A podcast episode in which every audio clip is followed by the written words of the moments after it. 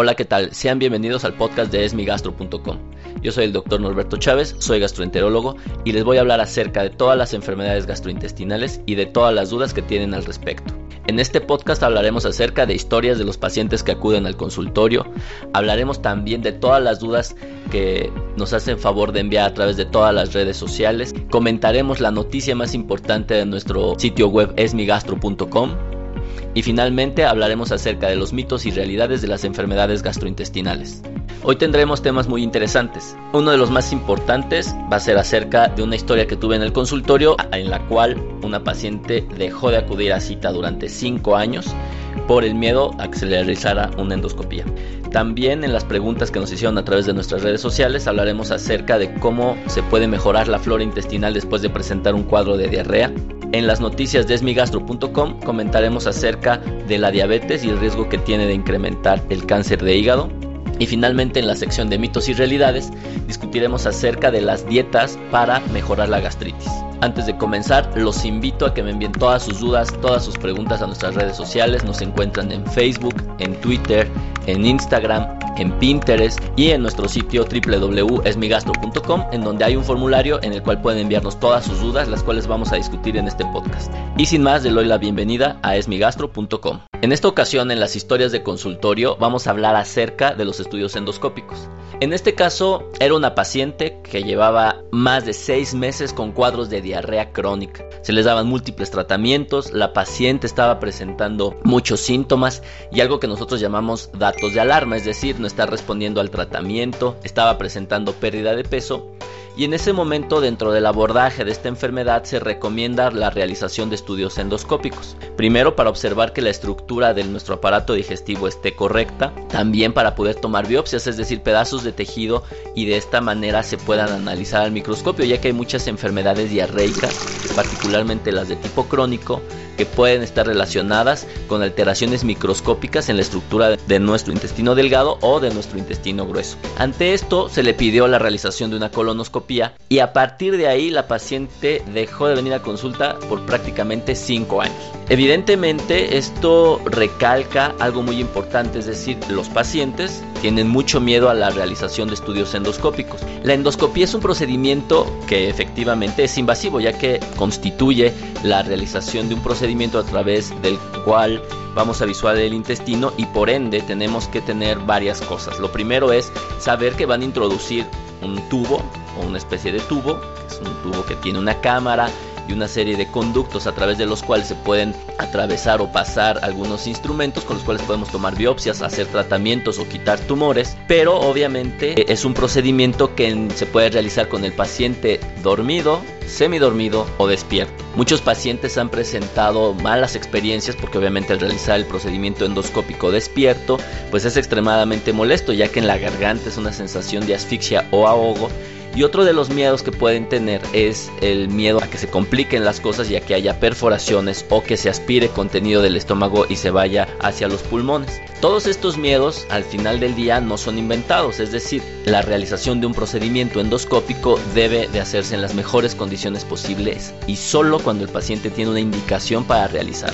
En nuestra experiencia, por lo general, prácticamente el 100% de los casos los hacemos bajo sedación, pero se necesita tener una infraestructura lo buena para poder tener los dispositivos de vigilancia, los medicamentos necesarios para la realización de la endoscopía o colonoscopía y la experiencia de un buen anestesiólogo para poderse enfrentar a las posibles eventualidades durante un procedimiento de sedación. Como escucharon, lo que se realiza es una sedación, no es una anestesia general.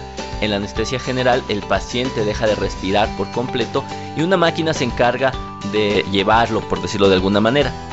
En los procedimientos endoscópicos la sedación es como estar muy dormido y lo suficiente como para uno, el paciente no recuerde la molestia y dos, propiamente no tenga dolor. Por lo tanto, bajo esas circunstancias, la realización de un procedimiento endoscópico es bastante seguro, pero aún así no está exento de complicaciones.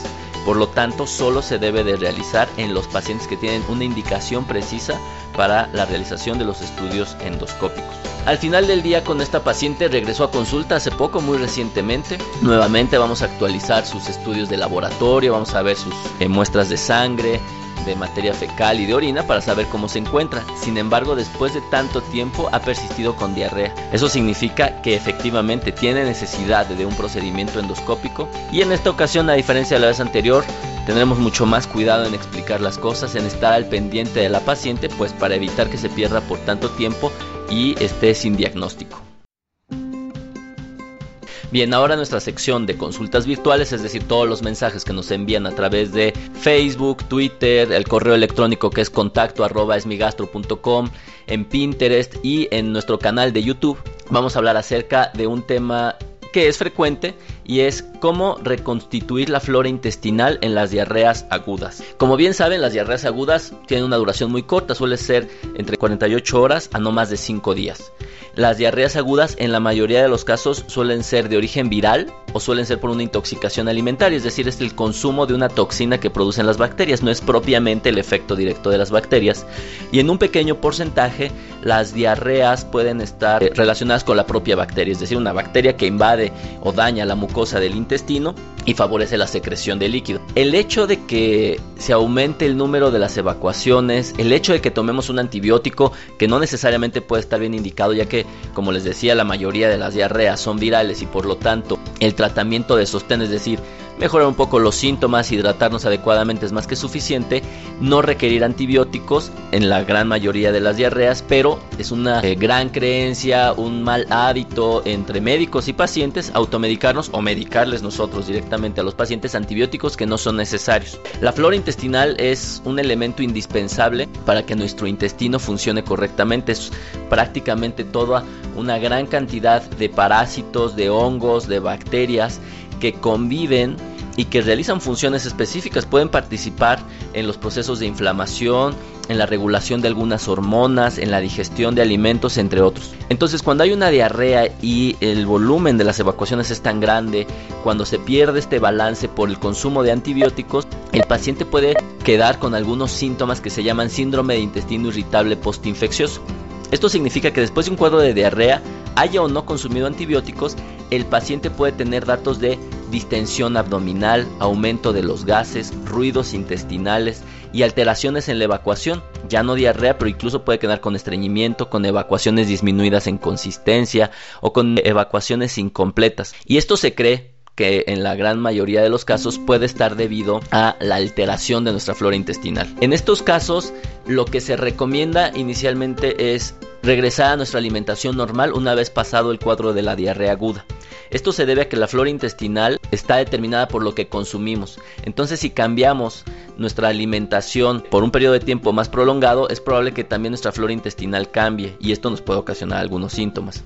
Lo siguiente es tomar o consumir alimentos que puedan ayudar a mejorar nuestra flora intestinal. En este caso, el yogurt artesanal es de gran utilidad porque tiene una gran cantidad de lactobacilos que son componentes indispensables de nuestra flora intestinal. Hay quien sugiere el uso de cosas o suplementos más industrializados como puede ser el Yakult o alguno de sus derivados o cualquier marca de yogurt. Sin embargo, el problema que tienen este tipo de suplementos es que la cantidad de calorías que tiene puede ser muy grande y entonces no es tan buena idea. Ahora, si no todos tienen sus búlgaros para estar haciendo su yogurt artesanal, pues no es una mala estrategia. En algunos casos se pueden consumir probióticos, es decir, las mismas bacterias, ya sea deshidratadas o liofilizadas, en forma de cápsulas o de polvos, que pueden ser de utilidad para tratar de reconstituir nuestra flora intestinal y esto puede reducir los síntomas.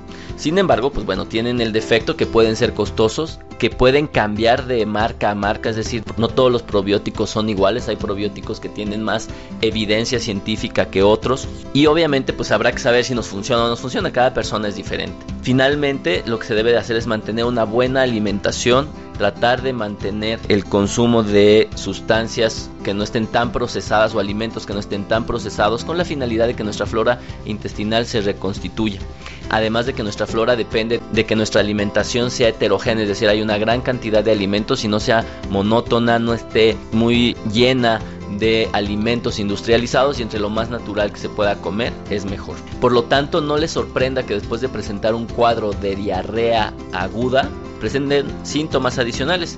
Si este es el caso, pueden seguir estos consejos. Pero si persisten los síntomas, tienen que acudir con su gastroenterólogo pues para evaluar que no haya otra complicación y probablemente utilizar otros medicamentos que son de utilidad en el tratamiento de las modificaciones de la flora intestinal por una diarrea aguda.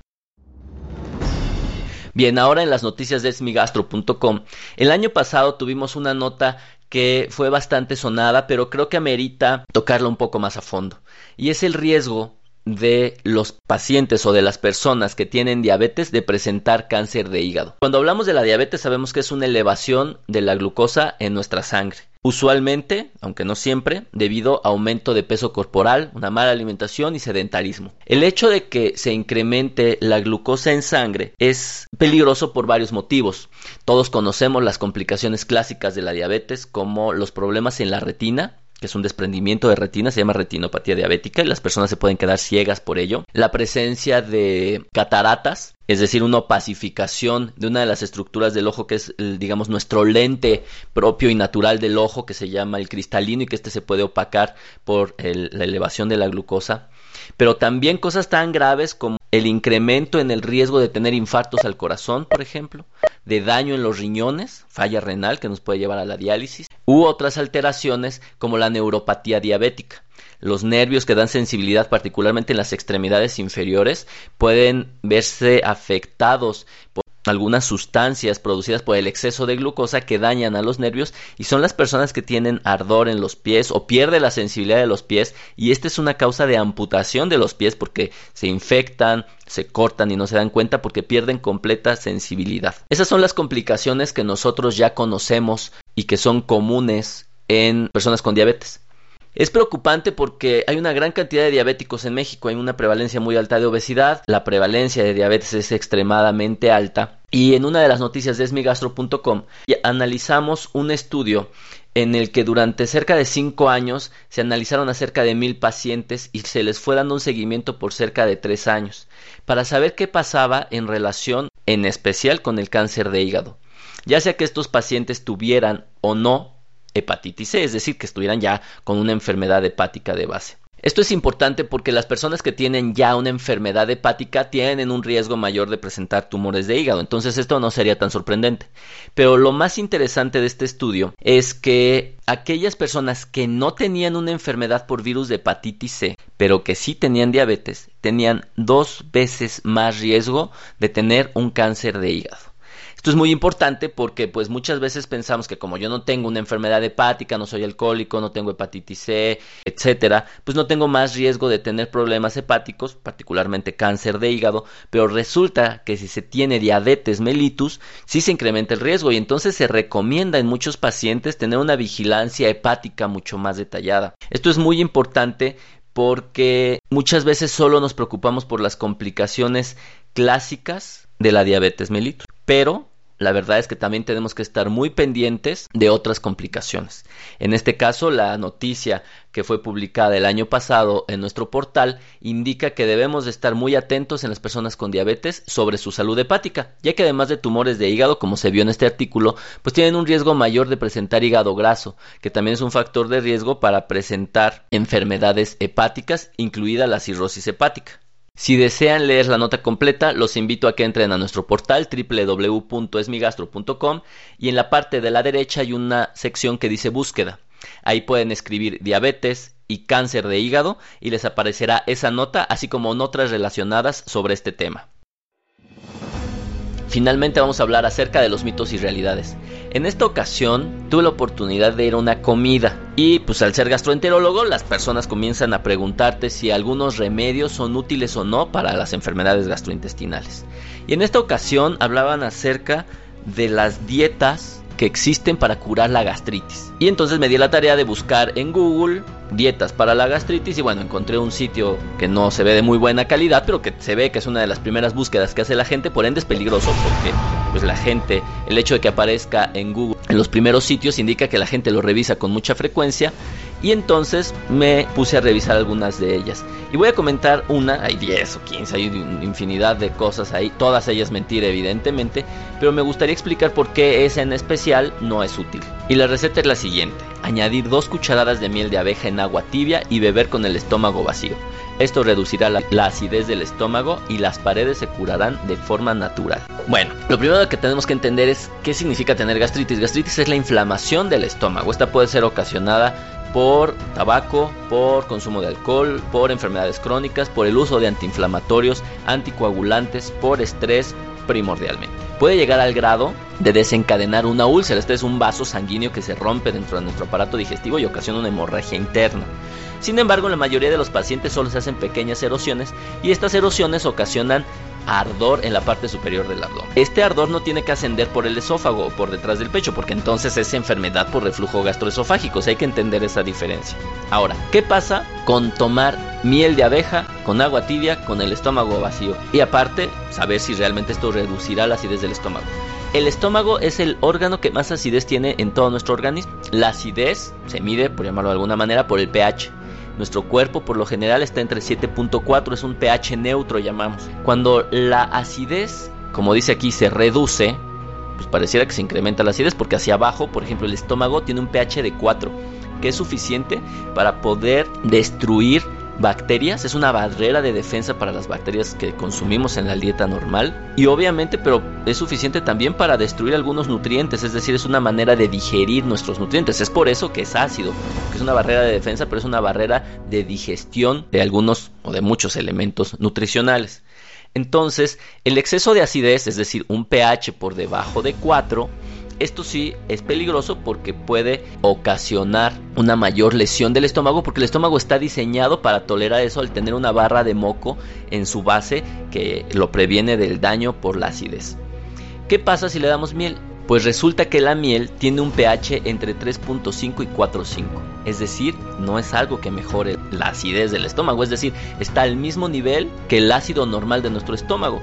Obviamente por todos los componentes que tiene, pues no se percibe como una sustancia tan ácida como el limón o como otro tipo de ácidos, pero sin duda no va a mejorar la acidez. Y el agua, el agua tiene un pH alrededor de 7, es decir, es neutra completamente. Es decir, probablemente no vaya a mejorar en nada. Además de que necesitaríamos consumir grandes cantidades de esto para poder recubrir el estómago, porque imagínense que cae por gravedad eh, este líquido y no todas las paredes del estómago se llenan o no existe un imán a través del cual este consumo de miel y de agua se vaya directo hacia una úlcera o a la zona de gastritis y obviamente se cura. ¿Se imaginan cómo hacerle para poder consumir algo que cubra o que vaya directamente hacia una úlcera o hacia una zona de gastritis? Pues evidentemente eso no existe. Además de que tiene algunos problemas. Por ejemplo, si la persona tiene diabetes y le estamos dando miel, pues obviamente es una cantidad de glucosa bastante alta y eso lo puede descompensar sus niveles de glucosa. Si estamos en pérdida de peso y empezamos a consumir calorías solo por tratar de mejorar la gastritis con algo que efectivamente no sirve, eh, pues vamos a subir de peso. Eso sin contar además que no tiene un sentido claro, uno, porque el pH va a quedar igual, o sea, no lo vamos a modificar en absoluto. Dos, vamos a incrementar nuestro consumo de calorías. Y tres, probablemente estemos con síntomas porque pues vamos a consumir una buena cantidad de nutrientes, vamos a activar al estómago. Cuando el estómago percibe que estamos consumiendo algún nutriente, va a empezar a secretar ácido porque lo que busca es empezar a deshacer estos nutrientes. Y entonces es probable que no vayamos a mejorar para nada nuestra gastritis. Además, de que puede existir un incremento en los síntomas, además de que podemos ocultar otro tipo de problemas y si se tienen efectos adversos. Por lo tanto, entre esas y otras 10 recetas que vi que están alrededor en casi todos los sitios sobre este tema, la verdad es que no funcionan.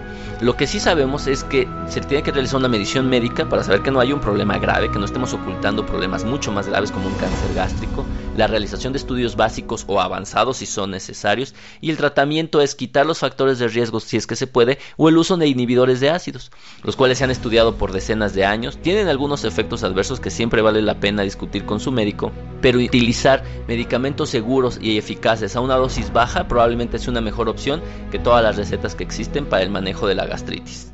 Con esto hemos llegado a un episodio más del podcast de esmigastro.com. Les agradezco que hayan escuchado todo este podcast. Los invito a que envíen todos sus comentarios a través de todas nuestras redes sociales. Si es que escuchan este podcast a través de su iPad, de su iPhone, de su iPod, los invito a que se suscriban ya directamente en el podcast y así cada semana ustedes recibirán automáticamente los episodios que programemos para ustedes. Si no es así y están utilizando algún otro tipo de teléfono, pueden utilizar la aplicación de Stitcher. Ahí nos pueden buscar como esmigastro.com o esmigastro, suscribirse y entonces de la misma manera cada semana se descargará directamente a su teléfono y podrán escucharlo las veces que quieran y en donde quiera que se sientan más cómodos. Los invito a la próxima semana a platicar de historias del consultorio, consultas virtuales, las noticias de esmigastro.com y los mitos y realidades sobre las enfermedades digestivas. Muchas gracias.